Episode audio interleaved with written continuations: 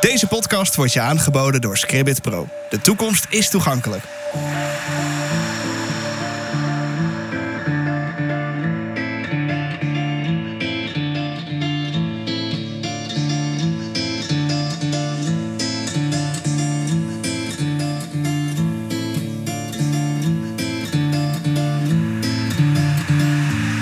Waar denk jij aan bij een kasteel? Denk je aan sprookjes, aan prinsen en prinsessen, aan de middeleeuwen en heldhaftige ridders?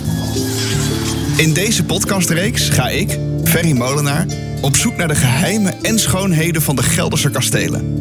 Want hoewel iedereen wel een beeld heeft bij kastelen, zegt dat nog niets over de echte kasteelverhalen. Daarbij heb ik een voordeel. Ik ben namelijk blind. Hierdoor stel ik andere vragen dan jij misschien zou doen.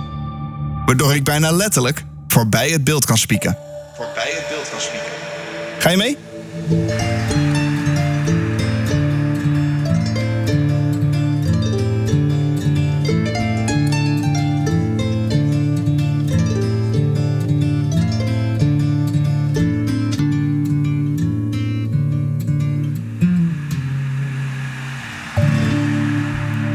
Ik werd gastvrij ontvangen op Huis Siependaal door kasteelmedewerker Marlies Lommers.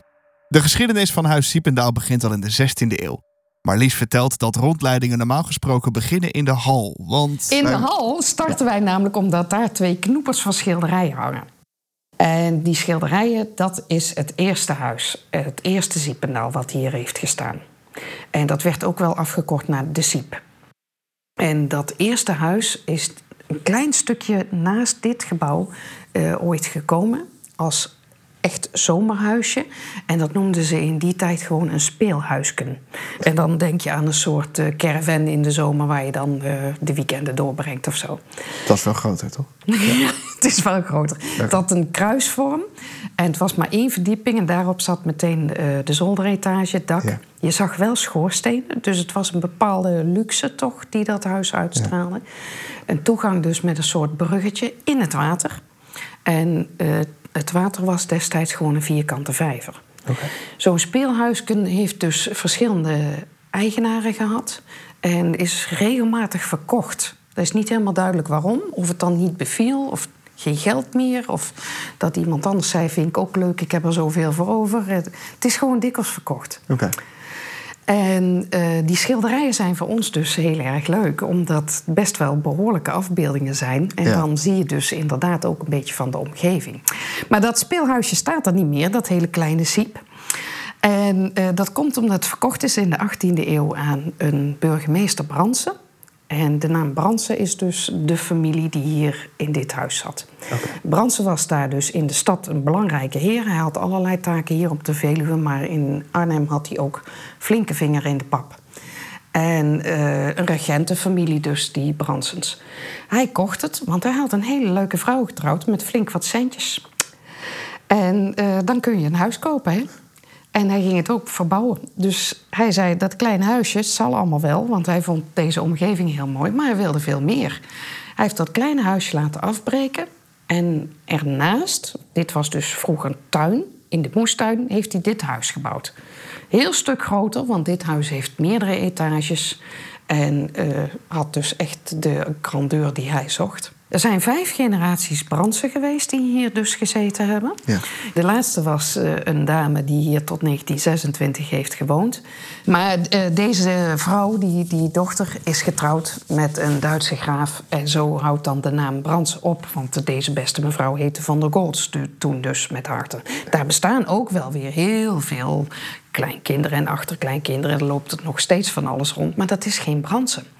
En zij had een andere woning met haar man. Dus na het overlijden van haar moeder hebben ze het eerst tijdelijk verkocht aan de Enka-directeur, want die had er blijkbaar geld voor over.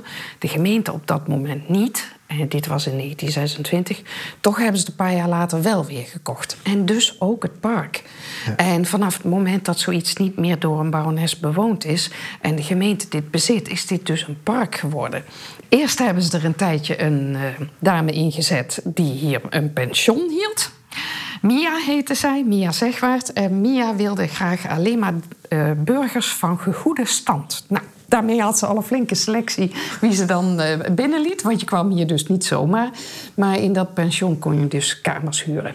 Maar ja, toen brak de oorlog uit. En uh, Arnhem is op een gegeven moment helemaal leeggeveegd de, door de Duitse bezetter. Ja. En zij trokken hierin. Want dat is inderdaad wat vaak gebeurt. Officieren zoeken dit soort plekken om, te, om in te zitten. Dus zij zijn hier geweest. Dit is spergebied geweest. Je mocht hier helemaal niet zijn. Toen die dus uh, weg waren in 1945, uh, toen uh, is de, de, luchtmacht erin gekomen. Dus toen trok een ander leger erin. Ook weer kantoorruimtes van al deze diverse kamers gemaakt. En um, nadat de luchtmacht hier wegtrok, is het dus in handen gekomen van GLK. En dan hebben we het over de jaren 70. De omgeving van Huis Siependaal is werkelijk fantastisch. De natuur is rijkelijk aanwezig en ook het park rondom het huis is geschikt om een rondje te lopen. Wat het interieur van het huis betreft was ik best verbaasd. Het is aan de ene kant modern en aan de andere kant straalt het heel erg 17e en 18e eeuw uit. Er zijn rondleidingen beschikbaar voor de Easy Travel app met gesproken teksten. Dus als je niets of weinig ziet, kan je toch zelf rondlopen. Al is een rondleiding met een gids natuurlijk veel leuker. Als je in een rolstoel zit, heb ik redelijk goed nieuws voor je. Alles is op één verdieping en er zijn wel drempels. Maar met een beetje creativiteit kom je daar makkelijk overheen en hoef je geen rare trappen op.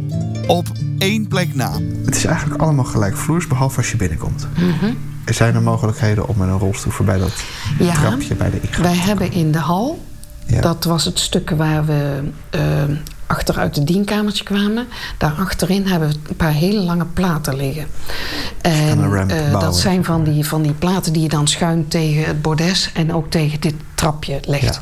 Wanneer ik weet dat er iemand komt met een rolstoel, want vaak bellen ze van tevoren op van joh. Uh, we komen met een rolstoel, elektrisch of handgeduwd of wat dan ook. En we zijn zondag zo en zo laat in de rondleiding. Dan leggen ze die van tevoren klaar. En maar je moet niet te grote rolstoel hebben. Het is heel tricky. Ik heb het een paar weken geleden gedaan.